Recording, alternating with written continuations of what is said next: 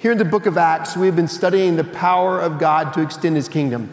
I want you to think about that for a minute. The power of God, which means perfect power, to extend his kingdom all over this world. Last week, we talked about the power of God to resurrect this woman from the dead named Dorcas. The week before that, the power of God to remove Peter from prison.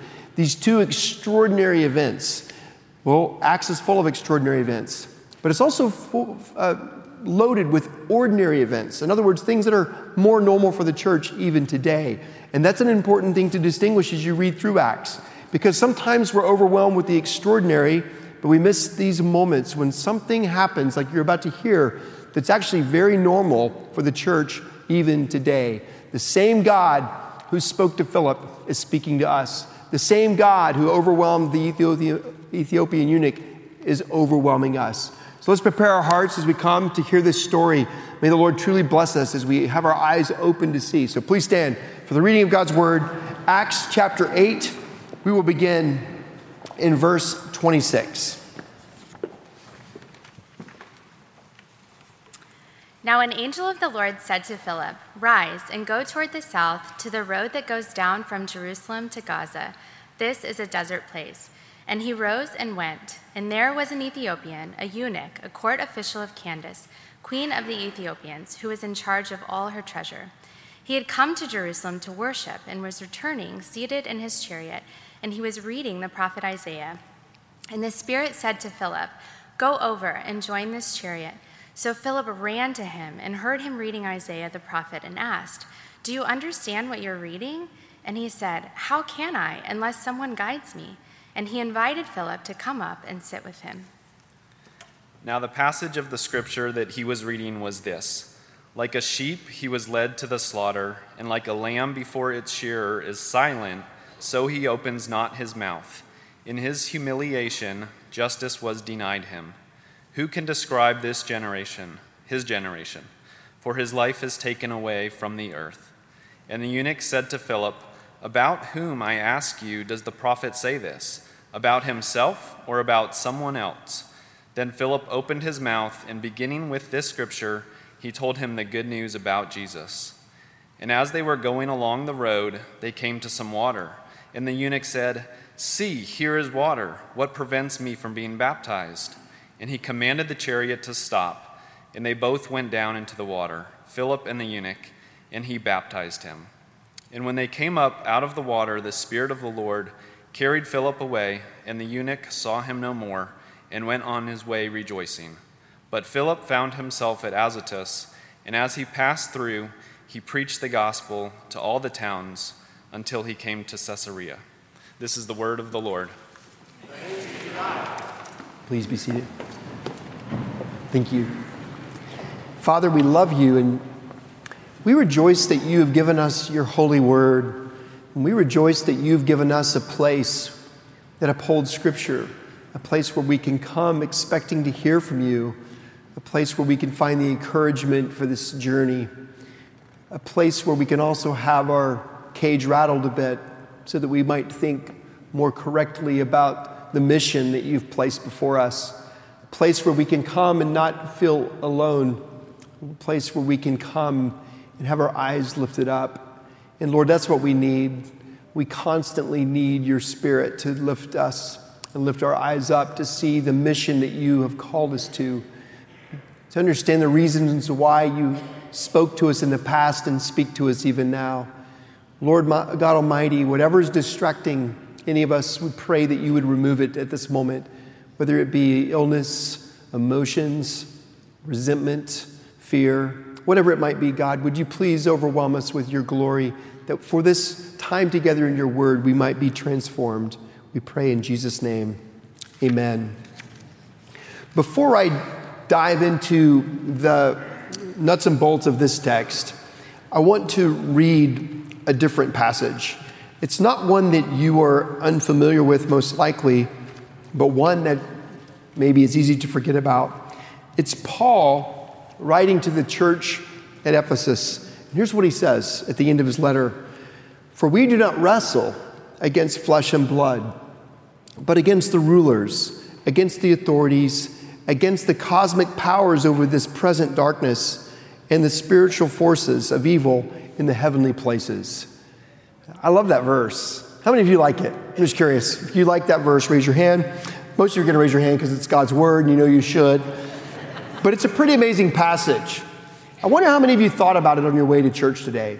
My guess is most of you didn't, because most of us don't really come to church with the mindset that we are participating in something that is supernatural. This is not like anything else you're going to do the rest of this week or even today. You've come to a place of corporate worship where the body of Christ together lifts her voice to this God, this supernatural God. But because of our lives and the busyness of our lives, so often we find ourselves simply going through the motion. And this is almost just like one more transaction that we participate in during the week, and it's not. You are part of a church that is part of the church, capital C, which means it is being led by the one true living God who is a supernatural God. This supernatural God has supernaturally called you to be his beloved sons and beloved daughters. This supernatural God has spoken to you that you might speak to others, that they might hear the good news of Christ and in a supernatural way come to saving faith. This is not simply a place that we come like a big Christian buffet line to feed on the Word of God to become smarter Christians. It is a place where we come with the expectation of being transformed as the Spirit of God Himself invades our souls, takes our eyes off of self onto Him, and then uses us for His glory's sake to extend His kingdom. How many of you thought, I'm about to enter into a sanctuary and experience the supernatural? Most of us may have given a little thought, but not most. Too much noise, too much distraction, too hard just to get here on time, too hard to find a parking place, too hard to get the kids excited, too hard to overcome the looks that my wife and I had with each other before we left. There's a lot of go- dynamics going on. But let me remind you the church is not like any other institution you belong to. The church is the one that will last for eternity. That's it. And when I say church, I don't mean PCPC, I mean the church, capital C all believers of all time. That is what you, if you are in Christ, are a part of. You're a part of a supernatural cosmic movement that cannot be stopped. There is an enemy, and he's real, and there is falls and stumbles and backsliding, if you want to use that phrase, but God cannot be stopped. His power is that great. And he's not going to stop until the moment that he has captured the last soul that is his. Amen. That's what he's about. And that's what this church is about. That's what this is all about. It is about the mission that the Lord has given us as his people to take that good news to wherever he has placed us.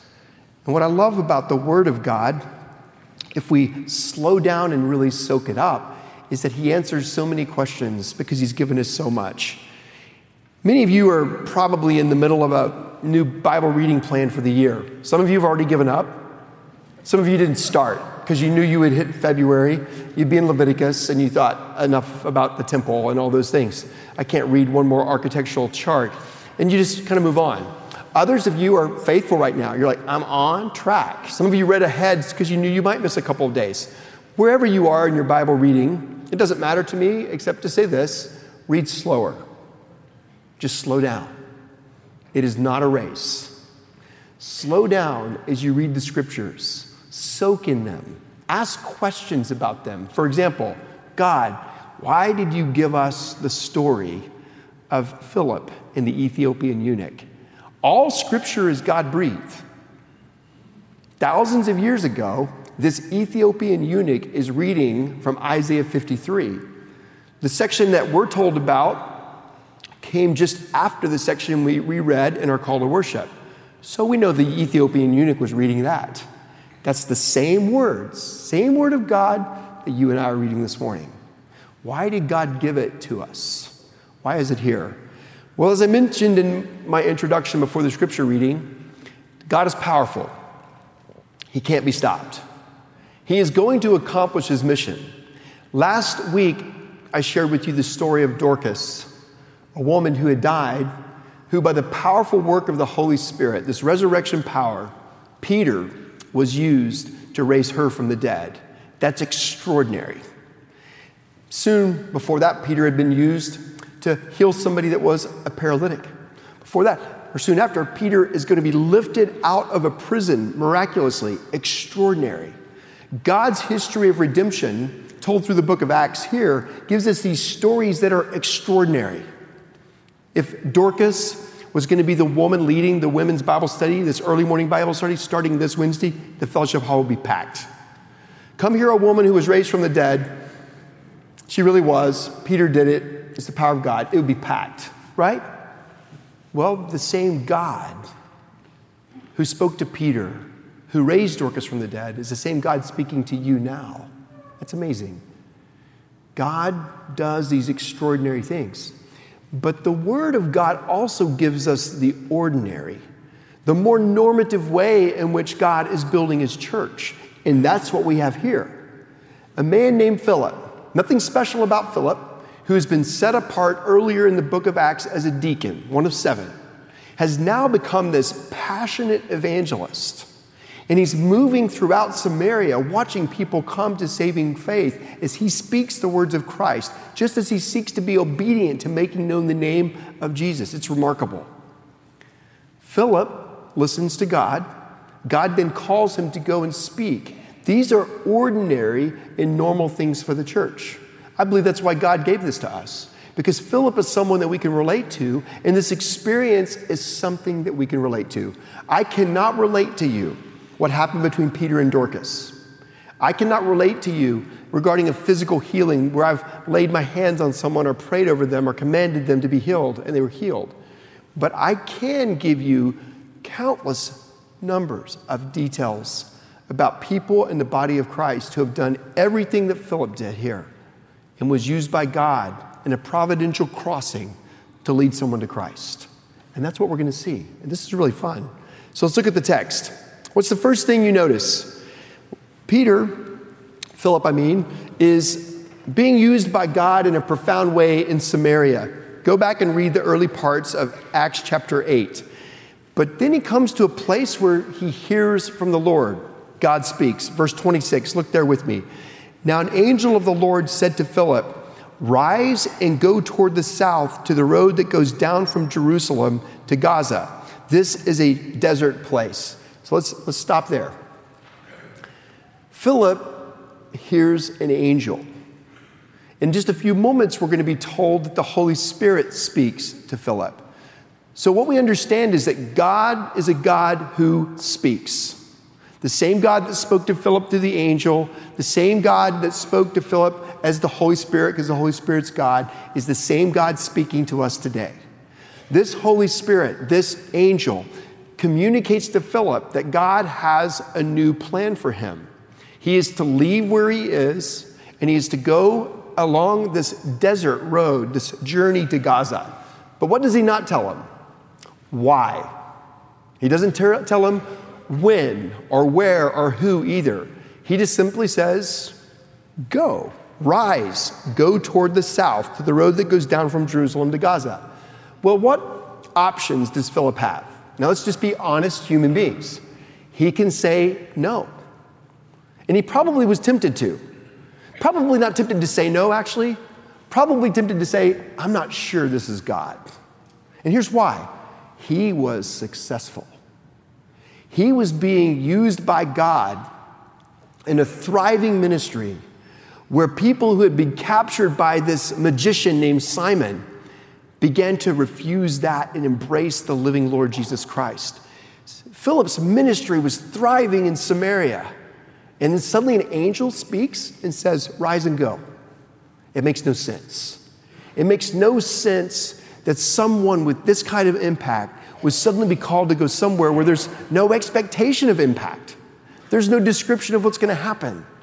But what does Philip do?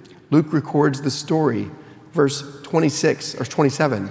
And he, that's Philip, rose and went. Obedience to God's voice. And there was in Ethiopia an Ethiopian eunuch, a court official of Candace, queen of the Ethiopians, who was in charge of all her treasure.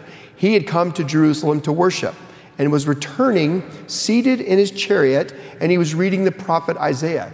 Why did God give us this story? Okay, Philip hears God speak. He obeys the voice. Where is he going? He doesn't know. Who is he going to see? He doesn't know. How long will he be on this journey? He doesn't know. What does he know? He knows that God is the one who spoke to him. The Ethiopian eunuch is a man who has been on his own journey. He is a man of great authority underneath this, this woman, Candace. He has this amazing responsibility and authority. He is interested in worshiping God, so he has traveled to Jerusalem to do so, but he is not a Christian. He does not know about Jesus Christ and all that he must believe about coming to saving faith. But he's on a journey. And on this journey, this providential God, this sovereign God, is about to cause these two men's paths to cross in a way that is going to lead the Ethiopian eunuch to saving faith, to baptism, and then a life of extending the kingdom of Christ. It's amazing. But Philip doesn't know that. All Philip knows is that God speaks. This is the ordinary way God today, just as He did then, is advancing His church. It's it. Do you believe that? If it's true, then my point is this the same God that spoke to Philip is the same God that speaks today. So let me ask this question Do you believe God speaks? Do you believe that God has the power to reveal to you on any given day? I want you to rise up and I want you to go and I want you to follow me and speak whatever I want you to speak. You need to know if you're part of this church that I believe that 100%. I believe with all of my heart that God still speaks today. How does He speak to us, though? Do we suddenly hear an audible voice that sounds like Dr. Julian Russell? no, that is Him. No, that is not how God speaks. The primary way in which God speaks to us is through His holy word. God gives us His word, and if we hear something that is in contradiction to His word, that's not God's voice. But God's word, and what's included from Genesis to Revelation, is not the only way in which God speaks to us. What we hear can never be in contrast to it. But as Philip is responding towards this call to go, the New Testament hadn't even been written yet. The same God who spoke to Philip is the same God who speaks to us today. He will never speak to us outside of Scripture. In other words, he won't say anything that's extra biblical. He won't say anything that is not in relationship to Scripture. But Scripture doesn't tell us whether we're to take this job or work for this church. It doesn't tell us whether we should send our kids to this school or this school. Seeking the Lord's face, praying, availing ourselves of the means of grace, we discern those things. We hear His voice. They are never to be outside of what Scripture says. But my point for us today is that God still speaks. Not a different God, the same God. Not a different God for Isaiah, or a different God for the Ethiopian eunuch or a different God for Philip. The same God that wrote Isaiah, the same God that wrote the book of Acts, is the same God speaking to us now. But, Mark, isn't it possible to misunderstand God's voice? Isn't it possible to not hear his voice and think you had? Well, of course it is. In fact, there are times in Scripture when you see that. I hear my voice often. And so, what I must do is always take it before the Lord's holy word. Have I heard something that is in contradiction to Scripture? Then it's not God's word. But if I am hearing or sensing an impulse that the Lord perhaps has given me through the working of His Spirit, and it is in bounds with Scripture, and other saints are affirming that, that is likely the voice of God. That's how the Lord speaks. God speaks to his people today just as he did then. But how do we know for sure? Well, that's a question that really begs you to ask this question What are you putting your trust in? Are you, put, are you putting your trust in your ability to discern? Are you putting your trust in a God who has no problem making himself known to you? Put your faith there. God will not be challenged by you and me and our inability. God, you will see later in Acts, takes Paul, who's killing Christians, and blinds him that he might come to saving faith. There is no obstacle that can stop God. God will make himself clear to us. It will always be consistent with his word, always. And it will be consistent with the saints who come around, affirming what his word says. But the point we must start with, just as it was with Philip, is that God speaks. And what that means is that as God speaks to us, he has to be speaking to us for a reason. What is it? God did not speak to Philip or to Peter or to the disciples or even to us just so that we could become more intellectual, smarter Christians. That is not the goal. The goal is that we would know Jesus Christ. And in knowing Jesus Christ, we would take the message that He has given us and then we would go and speak it wherever He has called us to speak it. We should know His Word, we should study His Word. We should continue to do that. But let me tell you something. If this is the way the arithmetic is working in your life, I spend more time studying God's Word and I spend less time telling people about Him, something's wrong. You're not getting that deep. The deeper it goes into our hearts, the further it goes out to the world. Something has happened. The goal is not to simply become smarter. The goal is to be used by God as He speaks to us to make known the wonderful truths that He has given us. I love that. The more we learn about the Lord, the more we should desire to make that known. The more the mysteries are unfolded to us, which is a gift from God, the more we should delight in making those mysteries known. God speaks to us that we might go and speak to others. Philip believed that. So Philip, with very little direction, leaves where the Lord had placed him. In obedience, Luke tells us that he rose and went. I love that language. He then is met with the voice of the Holy Spirit in verse 29. The Spirit said to Philip, Go over and join this chariot. So, what you see as he's going on that journey, each step, again, one after another, not knowing where it's going to lead, the Holy Spirit then speaks. And he moves towards. Now, some of you might be asking, how did he know? How did he know it was a spirit? How did he know it was the angel? Years ago, not that many, maybe just two or three, a man who walks the streets of Dallas, he's not homeless, but he kind of moves around in a unique way, pouring into pastors, met with me for coffee. Somebody introduced us. I was really eager to meet this man because I'd heard great things about him. Not long into the conversation, he said to me, well, Mark, the Lord gave me a word for you. And I'm going to tell you how I felt. I felt skeptical. I felt cynical. You don't know me. Why would God give you a word for me? I have lots of people in my life who can give me words. I really felt that way. I didn't say it, that would be rude, but it's what I felt. I was suspicious. And then I got real suspicious because he said, I also have a word for your wife. Okay. Depending on what that word is. well, I listened and was actually encouraged by what he said.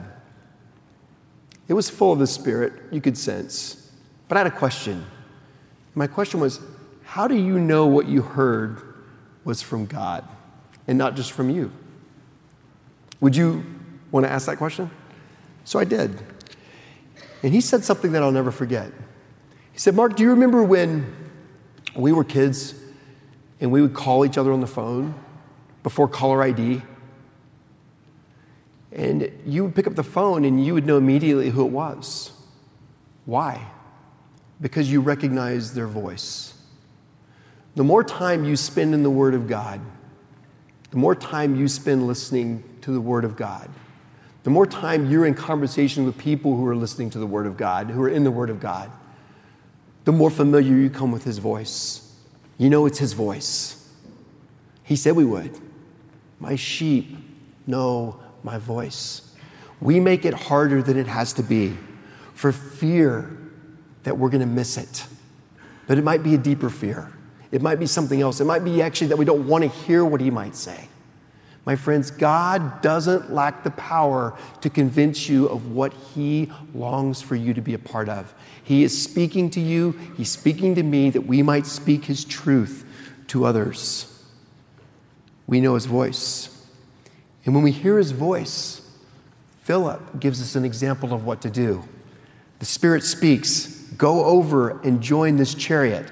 Now remember, this man had authority and power, so there's this train of people moving along on his journey from Ethiopia to Jerusalem, and now he's heading back. And what does Philip do when he sees it? I love this. He runs. So when you have a sense that the Holy Spirit's leading you to do something, do you run towards it? Do you have the sense that He might be using me or he might be getting ready to use me to be a part of something so supernatural that an individual is about to come to eternal life. Remember what that means life forever. Philip has been used by God in Samaria. Strangely, the Lord says, Philip, I want you to go on this desert road. Now he's beginning to give him direction. There's a train, there's an Ethiopian eunuch, there's a chariot, and he runs towards it. Now, here's what happens and by the way, what happens here is not normative. The Ethiopian eunuch is reading Isaiah. I've never had a moment where I was led by God to say something to somebody and they had their Bible open and they were reading Isaiah and said, Are you a pastor? Would you explain the truth of this wonderful prophecy to me? Never happened. Well, Philip runs as he runs towards the chariot, he hears him reading Isaiah and he simply asks a question. First thing he says to him, Do you understand what you are reading? And the Ethiopian says, How can I unless someone guides me? This is important. This is how God moves. God didn't need Philip. God's powerful enough to make this Ethiopian eunuch believe it without Philip. But what God is teaching us is He delights in using His people to come and explain the Word of God to others. That's why we need to know the Word. But we don't know the Word to simply stay home and to just lead Bible studies so people can get fatter on the Word of God. We teach the Word so that people are equipped to then go. And as he hears this Ethiopian eunuch reading from Isaiah, what does he do? Do you understand what you're reading? His response, How can I unless someone guides me? That's God's plan. He has sent Philip there to guide this man. He has created this sovereign, providential crossing where these two individuals are going to collide. One who went on a long journey from Africa to worship God, another who had a thriving ministry in Samaria, and now providentially they're going to collide. And guess what? That requires just as much supernatural power as Peter saying to Dorcas, Rise and Peter being freed from prison.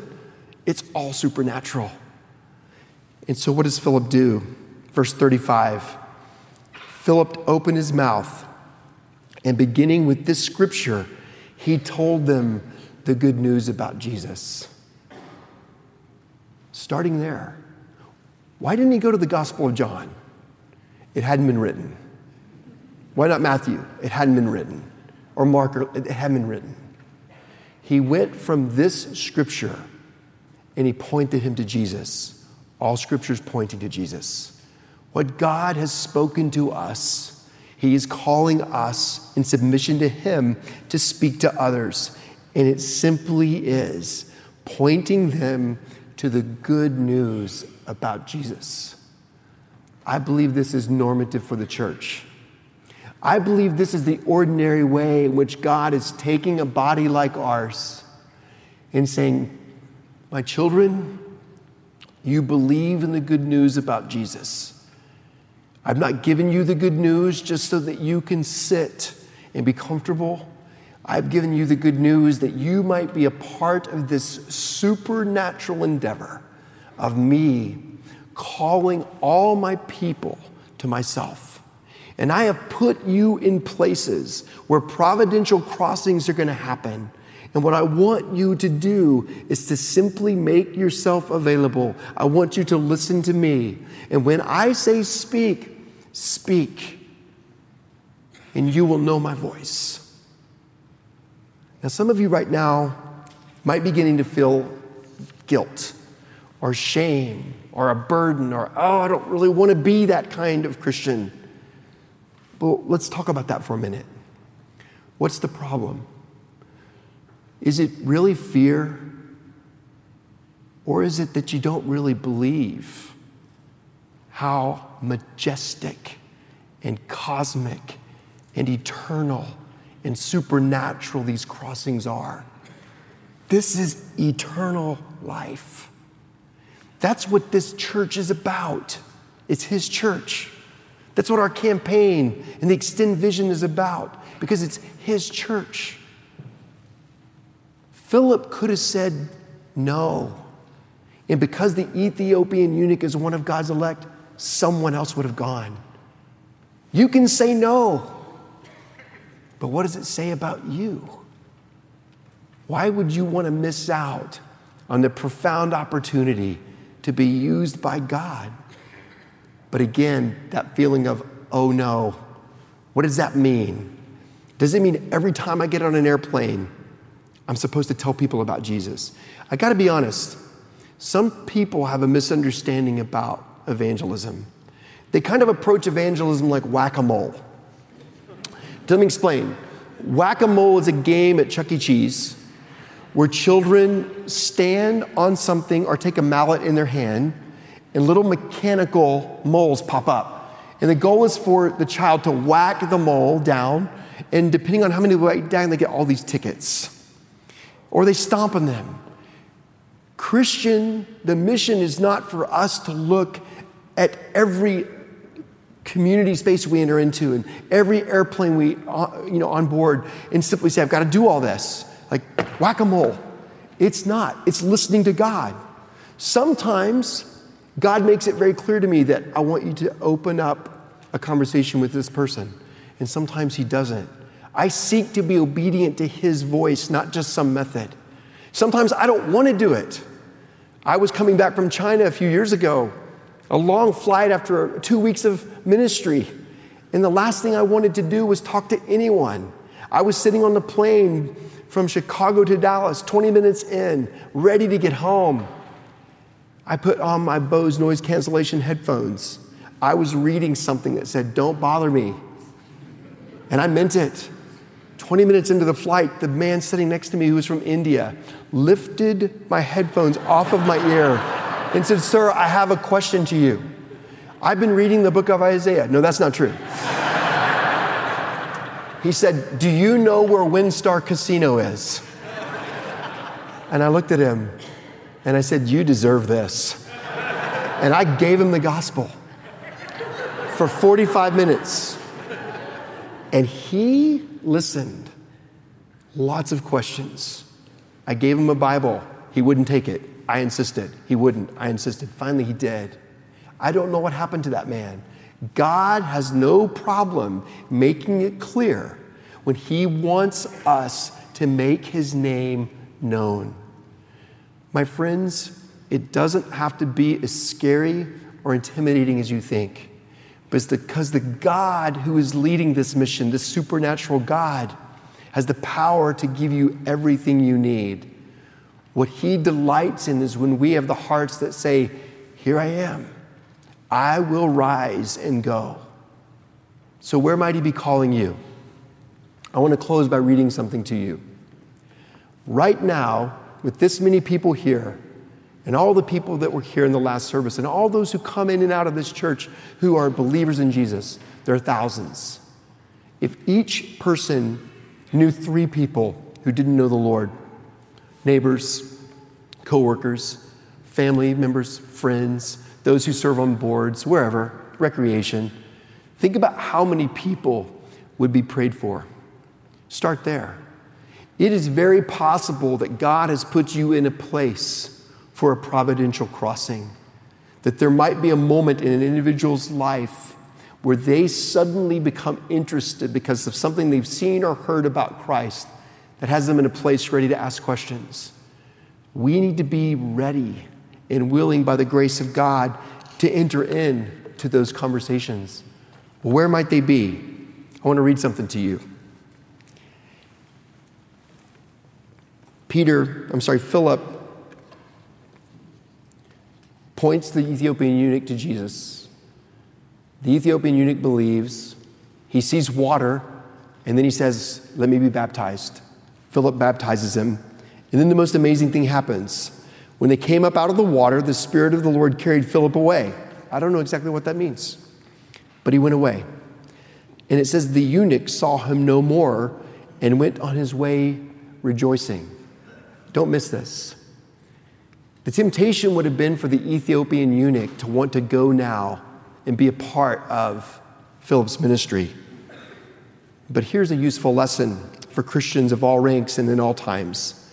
If your business was lawful and honest before, you need not desert it when you become a Christian. A child at school, a servant in the house, a clerk in the counting room, a laborer in the field, a mechanic in the workshop, a seaman before the mast, a merchant in the exchange, need not desert his calling when he enters into a new life of faith. This Ethiopian gentleman would probably do more good by going home and conducting his business than if he had abandoned his office and followed Philip northward. The Lord has need of witnesses everywhere in schools, in workshops, in families, in evening parties, in halls of judgment and legislation, in the army and in ships at sea. Everywhere the earth is corrupt and needs salt. Every true Christian is a grain of salt. And for the world's good, the salt must be distributed so as to be in contact with evil at every point. It behooves every disciple to have always his savior, in him, for he does not know how soon and how often the Lord may desire to use him as a witness to the truth. That's amazing. What's really amazing is it was written in 1873. Workplace ministry is a big deal. God has providentially placed you in many settings that there might be a providential crossing.